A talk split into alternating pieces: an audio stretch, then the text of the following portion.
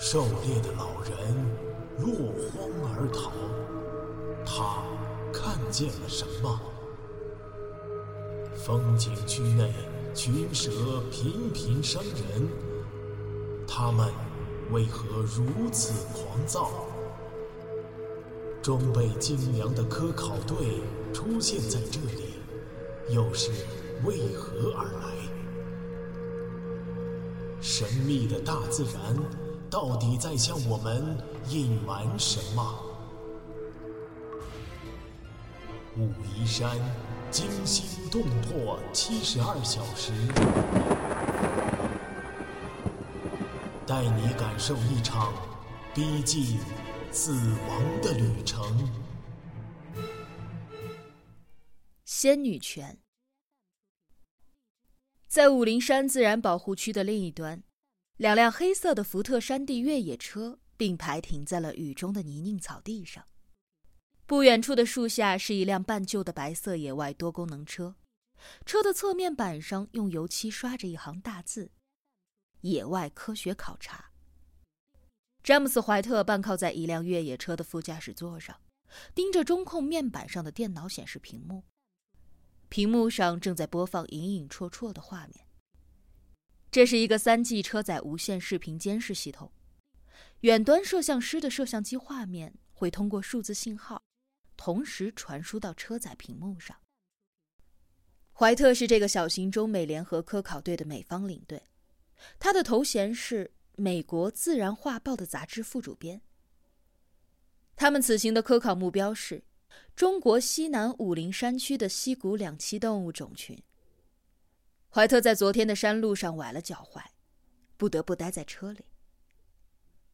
这样也挺好的。撇撇车窗外飘落的雨丝，怀特心怀庆幸。中国山区的天气和美国的不一样，这里白天艳阳高照，一到了傍晚就开始下雨，非常的有规律。而科考队不得不在傍晚行动，因为两栖动物活动最频繁的时间，就是傍晚的十八点到第二天的凌晨两点。此刻，除了怀特。其他的人都下到了仙女泉的溪谷里，屏幕上镜头在慢慢的扫向远端，因为雨天的缘故，加了防护罩的镜头上还是不时有雨水溅落，清晰效果大打折扣。一条长长的溪流出现了，雨点打在溪流当中，激起了无数细小的水花。再远处则是武陵山的千山万壑，雾蒙蒙的看不清楚。这里就是仙女泉了，怀特面无表情的看着，镜头推向近端，有两个身披雨披的人在溪流边站着。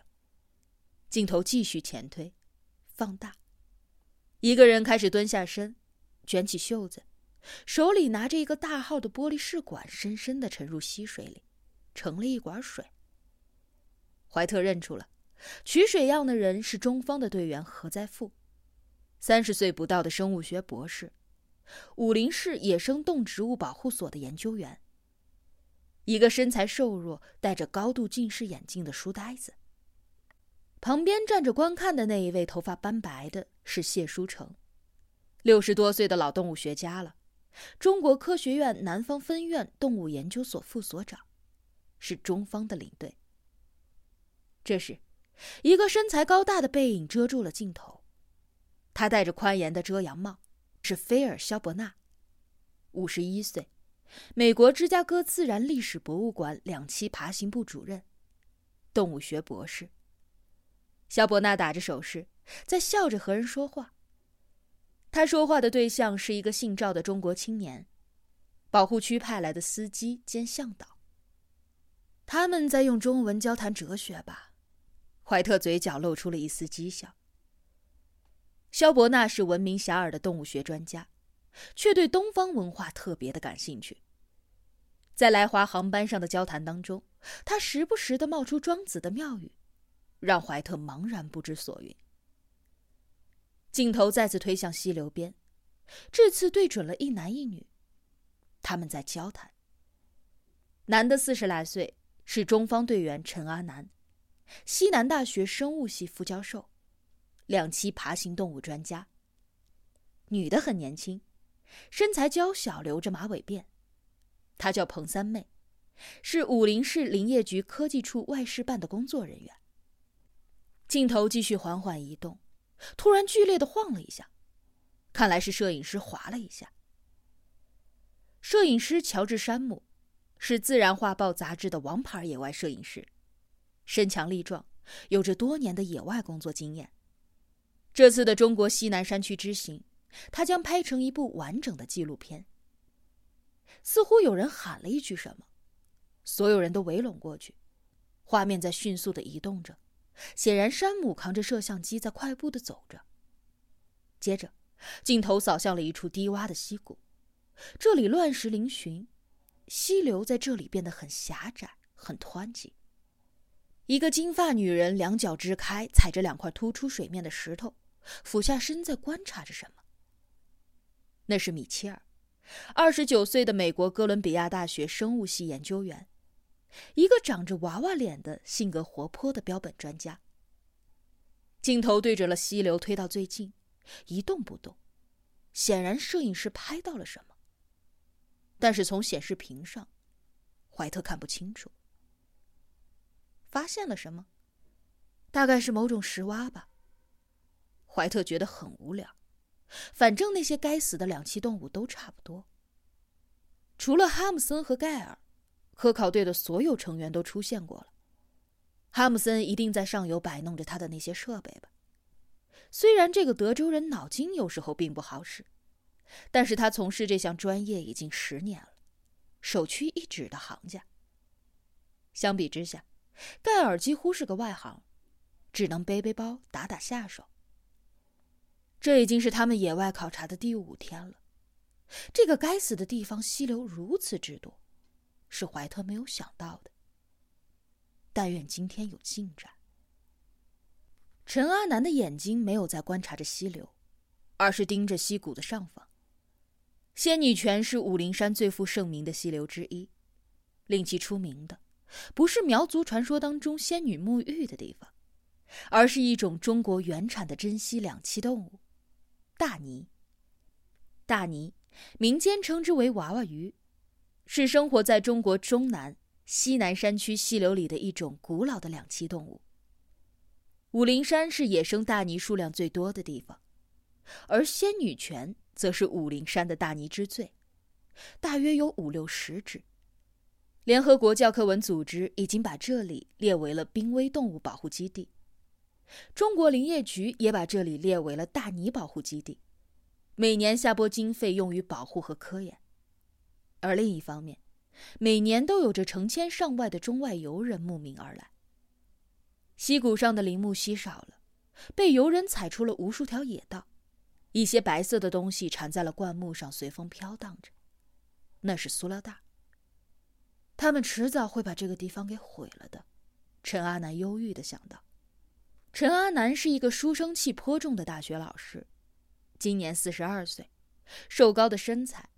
长脸上生着一双黑而有神的眼睛，他的学生们经常会在校园的竹林边见到这个貌不惊人的老师在独自散步，而了解他的人都知道，这个不喜欢抛头露面的生物系教授，其实是国内两栖爬行动物领域真正的几个顶尖专家之一。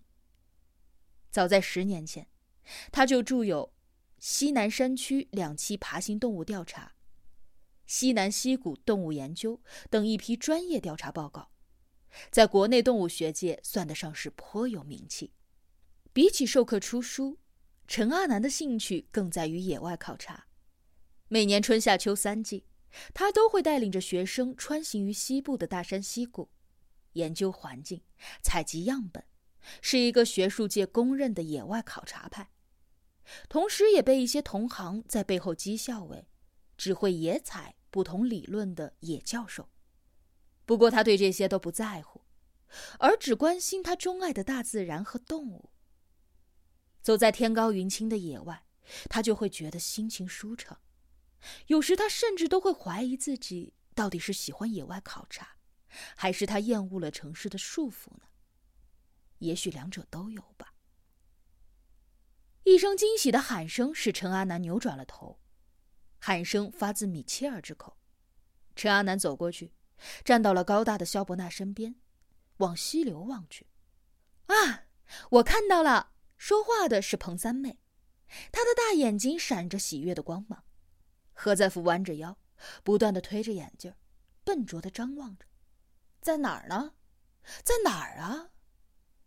陈阿南一眼就看到了，清晰的溪流里，果然有一条长约三四十公分的大泥，静静的贴在水底。它的躯体和溪流底部的沙石颜色几乎一样，若不是它粗大的尾巴偶尔轻摆一下，真的很难看出来。一条三个月大的大泥幼体。仙女泉是陈阿南熟知又熟的地方，对于这条溪流的大泥种群，数量都了如指掌。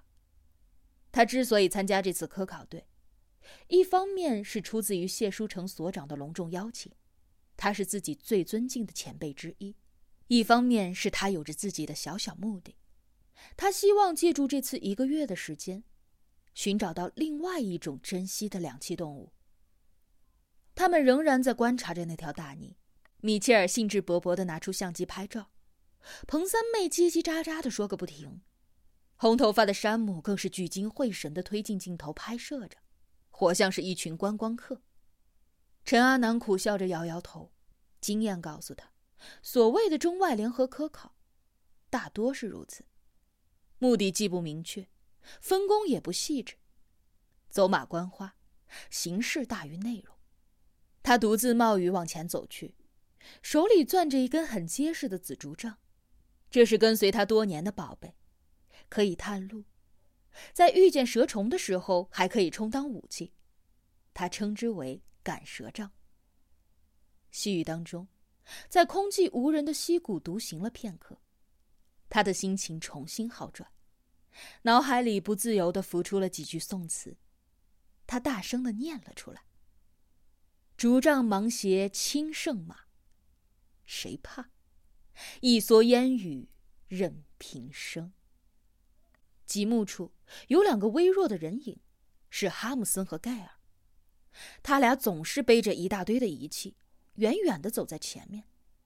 谢所长介绍说，这两个人是搞技术的，所以看起来不太合群。确实不合群，甚至还有一点神秘。陈阿南无不厌烦的想到，小个子盖尔还好一点，脸上总是堆着笑；大胡子哈姆森成天沉默寡言，每到一个溪流周围，总是要摆弄他的那一套设备。是在通过热成像仪之类的东西来寻找隐藏的两栖动物吧？身后传来踢踏声响，是彭三妹追了上来，笑嘻嘻的打了招呼：“陈老师，等等我。”